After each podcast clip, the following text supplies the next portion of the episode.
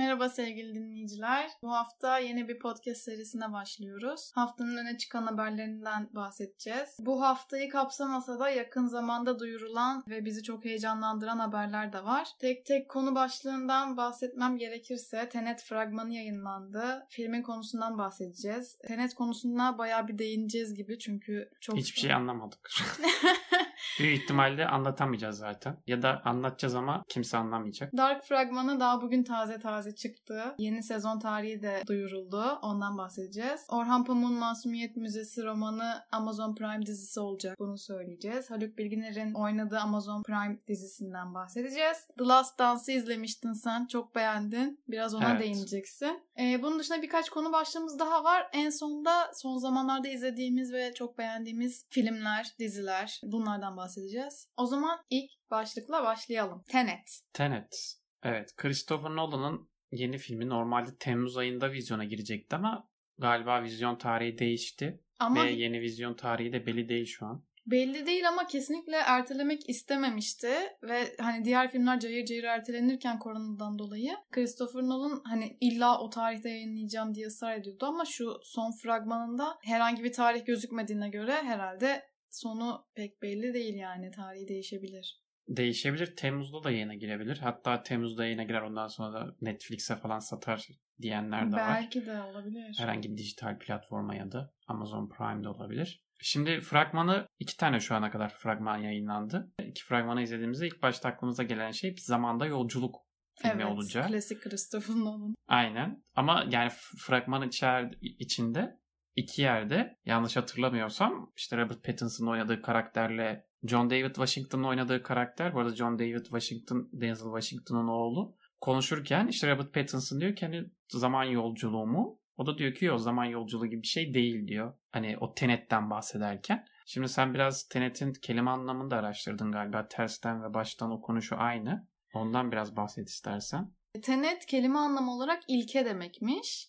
Latin palindromundan Evet. gelen bir kelime ve 5 tane kelime varmış bu şekilde Aynen. tersten beş düzden. kelimeden tersten aşağıdan okunduğunda. yukarıdan Aynen. sağdan soldan okununca falan o beş kelimeyi veriyor. Tenet bunların tam ortasında yer alıyor ve ilk bulun- bulunuşu milattan önce 70 yılında falan Pompei'de tespit edilmiş ve o zamanki önemli yerlere asılıyormuş bu palindrom. Evet insanların dikkatini çekebilecek yerlere yazıyorlarmış. Kiliselerin duvarlarına, işte şehrin duvarlarına. Yani ne olduğu hala kesin olarak bilinmiyor ve çok farklı söylentiler var. Hristiyanlıkla ilişkisi var diyorlar ama. Evet, Hristiyanlıkla ilişkisi olduğu söyleniyor. Hatta ilk Hristiyanların kendi aralarında bir haberleşme ya da Hristiyanlığa davet gibi bir anlam olduğu da söyleniyor. Tenet fragmanından sonra filmle ilgili, filmin konusuyla ilgili çok fazla teori ortaya atıldı. Christopher Nolan sır gibi saklıyor filmin senaryosunu. Kesinlikle konusundan bahsetmiyor. Hatta Robert Pattinson dahil bütün oyunculara senaryoyu kilitli bir odada okutmuş ve asla kopyasını vermemiş hiçbirine. Robert Pattinson senaryoyu okuduktan sonra tek açıklaması çok enteresan bir film geliyor Uçuk. oldu. Evet çok uçuk bir film geliyor demişti. Tek bildiğimiz bu film hakkında ama teorilerde çok enteresan e, şeylere denk geldim. Mesela Robert Pattinson'ın görünümünden dolayı, tarzından dolayı filmdeki Christopher Nolan'ın kendi gençliğini anlattığına yönelik bir teori var ve gerçekten ikisinin de fotoğrafını yan yana koyduğunda çok benziyor. Hem giyiniş tarzları hem saçları, tarzları falan benziyor. Ee, sonra Inception'ın öncesine dayanıyor diyenler var. Inception'ın öncesini anlatıyor diyenler O bence var. çok saçma ya Inception'ın öncesi falan. Belki onun deme sebepleri e, şudur diye düşünüyorum. 200 milyon dolarlık bir film ya bu. Çok zor yani bunu kabul ettirmek. Hiçbir kitaba dayanmıyor, uyarlama değil, bir serinin devamı değil. 200 milyon dolarlık tek bir film çekiyorsun. Yani ama şimdi günümüzde de film bütçeleri çok az değil. Yani bir blockbuster filmi çekiyorsan 200 milyon dolar, 150 milyon dolar, 300 milyon doları gözden çıkartıyorsun ki Chris- Christopher Nolan'ın önceki filmlerini de biliyoruz. Yani adam bildiğin set şeyi çok fazla. Yani en ufak bir şey için bile çok büyük bir set kurabiliyor. Hani olayı 3D ya da görsel efektle çözmeye çalışmıyor. O yüzden 200 milyon dolarlık bir bütçe bence normal. Çok da uçuk bir bütçe değil. Benim şey söylemek istediğim istediğim o teorilerle alakalı büyük ihtimal düşündüğümüz veya okuduğumuz her şey yalan değil de olmayacak. Çünkü Nolan'ın tarzı çok farklı ve fragmanda da büyük ihtimal bizi belli bir yolu düşündürtmeye çalışıyor bazı şeyler göstererek. Zaman sıçraması olacak gibi gibi mi? Aynen hem olacak diyor hem olmayacak diyor falan. Bence fragmanda seyircileri yönlendiriyor. Çok farklı bir şeyle karşılaşacağımızı düşünüyorum. Bir de Nolan'ın tarzına baktığımızda büyük ihtimal bu film içinde kendine ufak bir bilim adamı ordusu kurmuştur.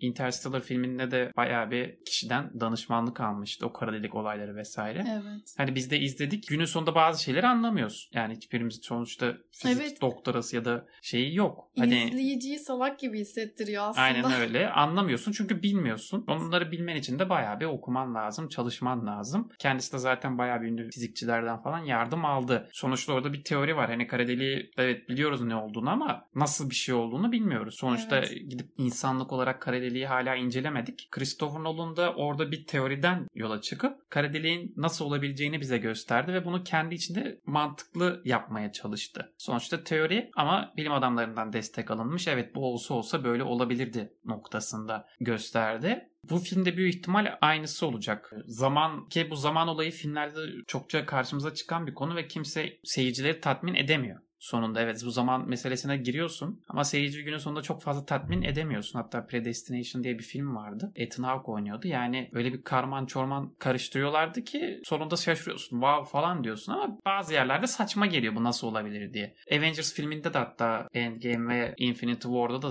zamanda yolculuk temasına girdiler. Onlar da kendi içinde bu zamandaki yolculuğu farklı paralel evrenlere attılar. Yani tek bir doğrusalda değil binlerce hatta sonsuz düzende bir zaman var ve A evreninden B evrenine gidip oradaki taşları sonsuzluk taşlarına falan alıyorlardı. Aslında başka bir evrende olan sonsuzluk taşlarını alıyorlardı. E, okuduğumda yorumları zamanın tersten akması ve düzden akması gibi söylemler var. Zaten fragmanda da izlediğimizde tam bir reverse oluyor ya. Hani gemi mesela geri geri gidiyor. Dalgalar geri geri gidiyor. Bazı sahnelerde işte adam silahla ateş ediyor ama aslında mermi silahtan çıkacağına silaha geri giriyor. Yani zamanda atlama değil de zamanın geriye alınması böyle reverse yani yavaş yavaş. Hani filmlerde falan hızlandırılmış şekilde 1x, 2x 3x ileri aldığımızda ya da 3x geri alıyorsun. Filmde 3x'e girerler mi bunu bilemem hızla hızlanmasına. Evet ama sen bir şeyi geriye almak istediğinde onu tam olarak izliyorsun. Aslında zamanda atlama yapmıyorsun. Zamanın geriye alındığını yaşıyorsun. Yani aslında zaman geriye doğru akıyor. Şimdi orada işte dairesel diyenler var. Yani dairesel olunca bir şey bir A noktasından çıktı mı tekrar A noktasına dönersin. Başa Saat dönersin. aynen öyle. Saat yönünde de gitsen, saat yönünün tersine de gitsen döneceğin yer A noktası olur. Eğer doğrusal olsaydı sağa ya da sola gitmene göre Ortada buluşursun. yok zıt yönlere gidersen buluşmazsın. Bir ileri gidersin, Evet, bir doğru. geri gidersin. Bayağı karışık yani. Okuduklarımdan aklıma yatan hiçbir şey olmadı şu ana kadar. İşte termodinamik yasasına girmişler. Bu zamanın geriye alınmasına girmişler. Bir sürü yere girmişler. Ama hiç kimse şu an ne olacağından veya nasıl bir şeyle karşılaşacağından emin değil. Sadece tespit edilenlerden biri şu. Tenet artık neyse onun sayesinde zamanı geri alırken her şeyle birlikte geri almıyor. Örnek veriyorum ben bu bardağı aldım, yere attım, kırdım. Tenet sayesinde bunu geriye almak istediğimde sadece bir bardak geri geliyor. Yani ben o bardağı alıp attığımın her şeyini bana Tenet sayesinde yaşatmıyor. Yani sadece bardağın kırılmasını geri alabiliyorum. Ama kendim o geri almaya dahil olmaya biliyorum gibi bir şey var. Aynı zamanda kendini dahil ettiği kısımlar da var bu zamanda geri almaya. Yani bayağı karışık. Zaten başrol oyuncusu John David Washington'da Tenet filmiyle ilgili sinemada yeni bir çağ açacak bu film diyor. E, Nolan da Tenet'in şimdiye kadar yaptığı en iddialı film olduğunu söylüyor. Bakalım izleyiciler olarak biz ne düşüneceğiz izledikten sonra. Ama biliyorsun ilk fragmanın sonunda filmin logosu E'ler tersti, T tersti. Hani baştan sondan z- okuduğunda zaten aynı kelime. O değişik bir algı yaratıyordu insan gördüğünde. Bu son fragmandan sonra bu logonun değiştiğini gördük ve sebebinden de biraz bahsetmek isteriz. Evet. Kendi halinde takılan Tenet adındaki bisiklet markasının e, logosunu Christopher Nolan Bey almış. Neredeyse tıpatıp aynısını yapmış. Biliyorsunuz Tenet filminin e, tasarımı Christopher Nolan'a ait ve bisiklet firmasına bu bir şekilde ulaştırılmış. Artık takipçilerim söylemiş bilemeyeceğim. Fark etmişler ve iki logoyu yan yana koymuşlar. Yanına da bir açıklama yapmışlar. İşte çok şaşıracaksınız biliyoruz ama biz bu filmde oynamıyoruz gibi. Sonra hatta Nolan bir mail atmış bisiklet firmasına ve çok şaşırdığını, bunu kendini tasarladığını ama demek ki aynı şeylerden ilham aldık vesaire demiş. Hani kullanma izni de istemiş tasarımı ama marka izin vermediği için son fragmanda farklı bir tasarımla karşı karşıya kaldık. Bu da böyle bir dipnot olsun. Ama bu Christopher Nolan'ın ilk esinlenmesi değil. Biliyorsun. Ya orijinal iş üreten artık çok az kişi Bir kaldı. de her şey aslında birbirinin kopyası gibi bir şey. Vimeo'da var öyle bir video Everything is Mix diye. Onu izlemenizi tavsiye ederim. Star Wars'tan Jurassic Park'a kadar yanlış hatırlamıyorsam birçok film seneler önce çekilmiş filmin kopyası gibi değil de bazı sahneler aynı. Yani sadece onun yeni versiyonunu çekmişler. Sahneler hiç değişmiyor ama düşünülmemiş hiçbir şey yok aslında. Yeni olan hiçbir şey yok. Hep bir şeylerin uyarlaması, hep bir şeylerin yeniden çekimi gibi oluyor. Evet Sahneler, ben filmler. özellikle son zamanlarda şeyi fark ettim. Animelerden çok alıntı oluyor. Ya birebir sahneleri alıyorlar ya da birazcık değiştirilmiş olarak. Acaba live action yaptığında daha çok kişiye ulaştığı için anime seyircisi daha az diye mi düşünüyorlar? Hani fark edilmez falan diye mi düşünüyorlar? Esinleniyorlar işte. Yani düşünmekten çok adam esinleniyor. Öyle kalıyor. O zaman Tenet'i böyle kapatalım bakalım. Merakla bekliyoruz filmi ama tabii korona dolayısıyla gidemeyeceğiz gibi duruyor. Sinema salonlarına ben hayatta adımımı atmam yani. Evet büyük ihtimal. Dark fragmanı Ya bugün... da bakarız bu arada. Kimse yok. Sadece iki kişi var.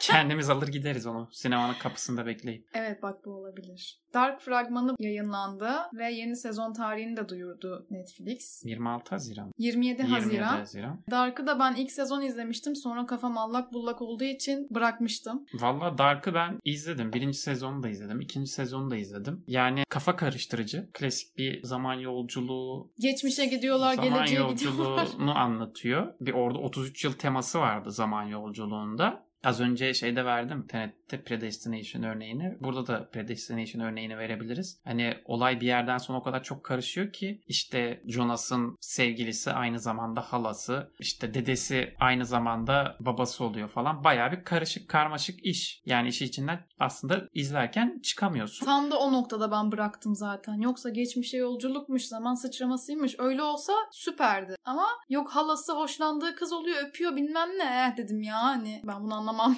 Aynen hatta bir yerde yani kadın kızı hem kızı hem annesi falan oluyor. İkinci sezonda değil mi? Aynen, ikinci Büyük spoiler sezonda. verdik ama izlemeyen yoktur bence yani Dark. İsim vermediğimiz için Ha, kimse bence doğru. spoiler olduğunu anlamaz. Spoiler versek de zaten kimse hatırlamaz.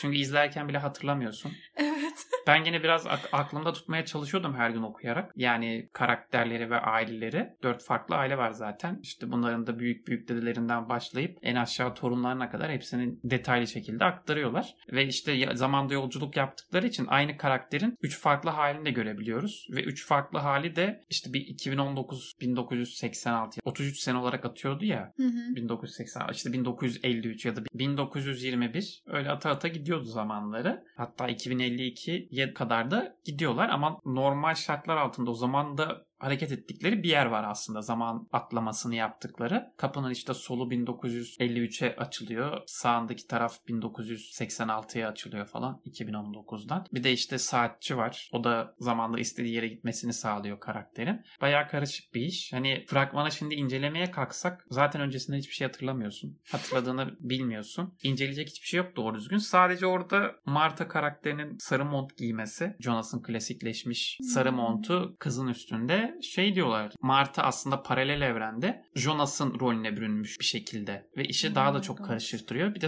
final sezonunda nasıl bağlarlar? Herhalde Evet, iki bu- sezonu tekrar izlemek lazım. Üçüncü Final- sezondan önce. Final sezonu olacak bu arada bu. Üçüncü sezonuyla birlikte veda ediyor Dark. Üçüncü konumuz Orhan Pamuk'un Masumiyet Müzesi romanı Amazon Prime dizisi olacak biliyorsun. Şimdi bu haber heyecanlandırıcı bir haber aslında. Amazon Prime'da bir Türk dizisi ilk defa mı yapılıyor? Evet. Amazon Prime bu arada çok bilinmiyor hala Netflix kadar. Hala bilinmiyor ama Netflix'in rakibi olma amacı taşıyorlar aslında. Evet. Büyük ihtimal işte patlamasını şeyle yapacak Amazon Prime. Yüzüklerin Efendisi'yle. Yüzüklerin Evet. Efendisi haklarını satın aldı. Ve ondan bayağı bir üstüne düşüyorlar ki aslında kendilerini ortaya çıkaracak veya ha işte biz geldik diyecekleri dizi olacak Yüzüklerin Efendisi. Onun haricinde de Türkiye pazarına bence erken girdiler gibi hissediyorum. Çünkü Netflix bayağı bir sağlam Evet. dizilerle geldikten sonra bize girmişti ama Amazon şu an şaşırdım. Erken yapıyor belki de yapmaz bilemedim. Ee, Yüzüklerin Efendisi dizisi tekrar çekilmeye başlandı mı bu arada? Post prodüksiyona daha geçmediler. Prodüksiyon aşamasındaydı. Büyük ihtimal ara verildi ama yani Evet. 2021 olmadı. 2022'de büyük ihtimal girecek. Bu arada klasik filmdeki üçlemenin Yüzük Kardeşliği ya da Hobbit üçlemesinin yerine daha öncesini anlatacak. İkinci çaydı yanlış hatırlamıyorsam. Bayağı bir farklı karakteri göreceğiz orada da. Evet, yani heyecanla, heyecanla bekliyoruz. Aynen. Masumiyet Müzesi romanından uyarlanacak olan dizinin başrolü için Çağatay Ulusoy düşünülüyormuş. Aslında başrol için ilk olarak Kıvanç Tatlıtuğ düşünülmüş ama e, Eric Barkman yapımcı olarak çalışacakmış. O farklı bir isim düşündüğünü söylemiş ve Eric Barkman da Netflix'in uluslararası yapımlarını hayata geçirmesinde önemli bir rol sahibi. O yüzden belki de Çağatay Ulusoy'dur diye düşünüyoruz. Olabilir. Zaten haberde de şey diyor. Nezaket anlaşması diyor. Her şey olabilir şu an. Bir de şey mi vardı Amazon Prime'da? Haluk Bilginer'in oynayacağı Alex Rider. Evet Amazon Prime'da İngiltere ve Amerikan ortak yapımı olarak Hatırladığım kadarıyla Haluk Bilginer filmin kötü adamı ve başrolde aynı zamanda. Büyük ihtimal çıktığı vakit izleriz. Tam olarak bir bayrakları as durumu olacak. Bir De Haluk Bilginer yani ben Masumiyet'te izleyince daha çok sevdim. Keşke hep böyle yapımlarda rol alsa da yani böyle dediğim herhangi bir yapımda da rol alması yeterli olur. İzlesek yani. Amazon Prime'ın en heyecanla beklediğim dizisi olacak bu. Çünkü fragmanda da gördüğümüz kadarıyla Haluk Bilginer'in önemli bir rolü var. E, Alex Rider aslında bir kitap. Anthony Horowitz'in Point Blank kitabından uyarlanan bir dizi. Konusuna kısaca değinecek olursak bir araba kazasında öldüğü söyleniyor Alex Rider'ın amcasının. Ama Alex Rider bu ölümün gerçek sebebini öğrendiğinde aslında bütün hayatını değiştiren bir olaya tanık olmuş olacak. E, amcasının bir İngiliz ajanı olduğunu ve görev esnasında öldüğünü öğreniyor. Amcasının ölümünün perde arkasını araştırmaya başlıyor. Olaylar da bu şekilde gelişiyor aslında. Point Blank isimli bir yatılı okula giriyor. Orada da Haluk Bilginerimizle karşılaşıyor. Tamam daha fazla anlatmayalım. Artık ilerisi spoiler'a girecek. Ama yani dur, Haluk, Haluk Bilginer Bilginer- harici beni çok cezbetmedi açıkçası şu an. Haluk kesinlikle öyle. Haluk Bilginer'in rolü de inanılmaz cezbedici bence. Haluk Bilginer'in oynayacağı karakterin ismi Doktor Griff. E, Alex Rider bu yatılı okula girdikten sonra Haluk Bilginerimizle karşılaşıyor. Haluk Bilginer'in rolü de benim çok ilgimi çekti. Çünkü kötü bir karakteri oynuyor burada. Öğrencilere korkunç şeyler yapıyormuş ya da korkunç bir planı varmış ve öğrencileri kullanıyormuş. Alex Rider da bunu durdurmaya çalışıyor. 8 bölümlük bir dizi olacak bu arada. Bunu da heyecanla bekliyoruz. Şimdi sıradaki başlığımız The Last Dance. Yani çok çok iyi bir belgeseldi. Başından sonuna deyim yerindeyse gözümü kırpmadan izledim. İzlemeyen varsa hala Michael Jordan'lı Chicago'nun 1998 yılındaki son şampiyonluğunu anlatıyor. Ve ESPN o zaman NBA yönetimiyle bir anlaşma yapmış. Aynı zamanda Michael Jordan'la ve Chicago oyuncularıyla da tabii. 1998 yılındaki tüm şampiyonluk başından sonuna kadar tüm detaylarıyla birlikte kayda almışlar. Ara ara sonrasında da röportaj yapmışlar. 98'den sonra 2020'de dahi. Hatta öncesinde arşiv görüntülerini ortaya çıkartarak belgeselde kullanmışlar. 1988 yılına kadar işte Michael Jordan'ı yanlış hatırlamıyorsam çaylak sezonuna kadar gidiyor ve 92 yılındaki ilk şampiyonluktan başlayarak 98'deki şampiyonluğu anlatıyorlar. İşte 92'ye de yeniyorlar, 93'e de yeniyorlar. 94'te 95'te bir ara var. Michael Jordan'ın basketbolu bıraktığı ara 96, 97, 98'deki şampiyonluğu mixlemişler. Before after yaparak çok güzel bir şekilde anlatıyorlar. Belgeseli izleyince ben şimdi Michael Jordan'ı bilmeyen yoktur. Herkes biliyor. Ama benim 90 doğumluyum ben. Ben büyürken 99, 2000'ler, 2001'ler ya da aklımın ermeye başladığı zamanları diyeyim benim için en büyük basketbol yıldızı Allen Iverson'dı. Ama Michael Jordan'ı tabii ki biliyorduk işte ama Michael Jordan o zaman çocukluk aklımla söylüyorum. Bir mit, bir efsane gibi bir şeydi. O zamanki en iyi basketbolcu benim için Allen Iverson'dı. Ve sonrasında da çok Michael Jordan kimdir veya neyi başarmıştır, ne yapmıştır falan üstüne eğilmemiştim bu belgesele kadar. NBA'yi de seviyordum, takip ediyordum ama çok fazla üstüne eğilmemiştim. O yüzden bu belgesel Michael Jordan'ı tanıma anlamında da çok önemli bir belgesel. Ve yani mesela sen Michael Jordan'ı duymuşsundur da nasıl biliyorsun? İşte dünyanın en büyük basketbolcusu falan fıstık. Çok Tabii. mükemmel bir insan ama aslında mükemmel bir insan değil. Hani muhteşem başarıları var ama adam yürüyen ego. Bazı noktalarda azmine hayran kalıyorsun. Bazı noktalarda diyorsun ki vay be pisliğe bak. Hani o kadar ve ikinci bir adam. Bayağı ikinci bir adam. Ama bu başarılı olduğun gerçeğini değiştirmiyor. Belgeselle alakalı izlediyseniz aklınıza takılan bir nokta şu olabilir. Jerry Krause genel menajeri Chicago'nun belgeselde bayağı bir dalga geçiliyor. Adam bu arada 2013 yılında ölmüş galiba ve söz hakkı yok. 98'deki şampiyonluktan sonra 99 yılında da Michael Jordan şey diyor hani bir sene daha oynasak belki şampiyon olabilirdik ama Chicago yönetimi işte Jerry Krause falan bunu istemedi diyor ve takıma dağıttılar diyor. Ama ve lakin araştırdığım ve okuduğum kadarıyla zaten 98 yılında oyuncuların maaşları çok yüksekmiş ve Michael Jordan o sene için sadece o sene için yaklaşık 33 milyon dolar gibi bir rakam almış. Scottie Pippen'ın kontratının son senesi yıllık 3 milyon dolar gibi 2 milyon dolar gibi komik bir rakam oynuyor büyük ihtimal 99'da oynamak istese kontratını çok yükseltecek. 10 milyon dolara falan çıkacak. Onu ellerinde tutamazlar. Takım yaşlı. Jordan 35 yaşına gelmiş. Scottie Pippen 33 yaşına gelmiş. Diğer oyuncuların şampiyonluktan dolayı 3 sezonluk şampiyonluktan dolayı yıldızı parlamış. Onların da maaşlarının yükselmesi lazım. Vesaire vesaire. Chicago'nun yeniden yapılanmaya gitmesi haricinde önünde hiçbir seçenek yok aslında. Onu da öyle belirtmek istedim. Eğer izleyenlerin aklında bir soru varsa aslında bir soru yok. Takım o sene öyle ya da böyle dağılacakmış aslında. Netflix'in bu belgeselleri çok yararlı oluyor bence insanların karakterini, kişiliğini de anlayabilmemiz için. Aynen. Yani o şovun belgeseli vardı Vahşi Kırlar. O da çok iyiydi. Hatta ben şimdi birkaç tane söyleyeyim mesela. Belki izlemek isteyen olur. Hitler's Circle of Evil var. Hitler'in hayatını anlatıyor ve hani nasıl Almanya'nın başına geçti, şansölye oldu vesaire. Dünya Savaşı nasıl başlattı, nasıl bir gençliği vardı falan. O savaşın son dönemlerine doğru neler yaşadı onların hepsini detaylı bir şekilde anlatıyor. Mesela o belgeseli de izlerken Hitler'in aslında ilk başta girdiği iki seçimi falan kaybediyor. Sonra bir darbe yapmaya çalışıyor. Hapishaneye falan atılıyor. Bayağı ilgi çekici. İzlemenizi öneririm. Şu an aklıma gelen iki tane bunlar var. Küba'da kameraman var. O efsane ötesi. Yaklaşık 30 senelik bir belgesel. Adam 1970-1980'lerde Küba'ya her sene gidip bir görüntüler elde etmiş. O görüntüleri sonradan birleştirip belgesel haline getirmiş. Harika. Harika bir belgesel. Onu kesinlikle izleyin. Küba'da kameramanı. Bayağı iyi bir belgesel.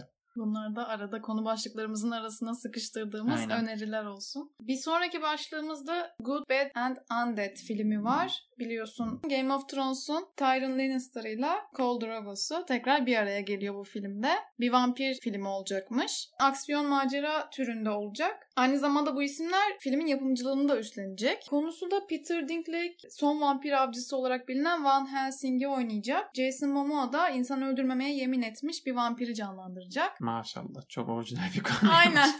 İnsan öldürmemeye yemin etmiş bir vampir. Niye acaba? Bir de bazı noktalarda da aynı amaç uğruna ortaklık yapıyorlar. Yani konusu hem çok klasik gibi ama izleriz ya. Ben izlerim. İkisini de çok sevdiğim için. Aynen. Hiç Özledim mi, hiç, de yani. Hiç mi boş vaktimiz yok? İzleriz büyük ihtimal. İkisinin olması ilgi çekici. Ee, henüz vizyon tarihi hatta çekim tarihi bile netlik kazanmadı. 2022-2023'ten önce gelmez büyük ihtimal. Peki son dönemlerde izlediğimiz filmlerden de biraz bahsedelim demiştik. Onlardan sonraki podcast'te bahsedelim bence. Bu podcast'ı bayağı uzattık. Son dönemlerde Harry Potter'ı, Matrix'i ve Yüzüklerin Efendisi'ni tekrar izledik. Ve aslında bu filmleri ara ara tekrar izlemek lazımmış. Çünkü eskiden izlediğiniz zamanla şimdiki izlediğiniz zaman arasında bayağı bir fark ediyor bence. Bir de izledim deyip geçmeyecekmişsin o da var. Tekrar tekrar bazı filmleri izlemek lazım. Yani ben o ilk tekrar izleme şeyini The Big Lebowski ile bozmuştum. The Big Lebowski yani 4-5 defa izlemişimdir. Benim için çok farklı bir yerde o film çünkü. Bazı filmleri izlemek lazım. Ben de Eternal Sunshine of the Spotless Mind'ı 6-7 kere izlemişimdir. Çok seviyorum. Ee, o zaman bu konu bir sonraki podcast'imizin konusu olsun. Evet. Karantina sürecinde 20 yıl önce sinema dünyasına damgasını vuran Harry Potter, Yüzüklerin Efendisi. Bu arada üçü de 99, 2000, 2001 yılında çıkmış. Evet. Yani Altın muhteşem, çağ resmen. Aynen öyle muhteşem sene ermiş. Her sene mükemmel bir film izlemiş yani insanlar. Evet onları biz tekrar izledik ve düşüncelerimiz değişti. Evet düşüncelerimizi paylaşacağız. Evet hepsini bir sonraki podcast'te anlatacağız size. Görüşmek üzere. Kültür Felix'i YouTube, Instagram ve Twitter'da aynı zamanda Burada. Spotify'da takip etmeyi unutmayın. Evet podcast'imizde lütfen takip edin. O zaman görüşürüz. Kendinize Görüşmek üzere. Kendinize iyi bakın.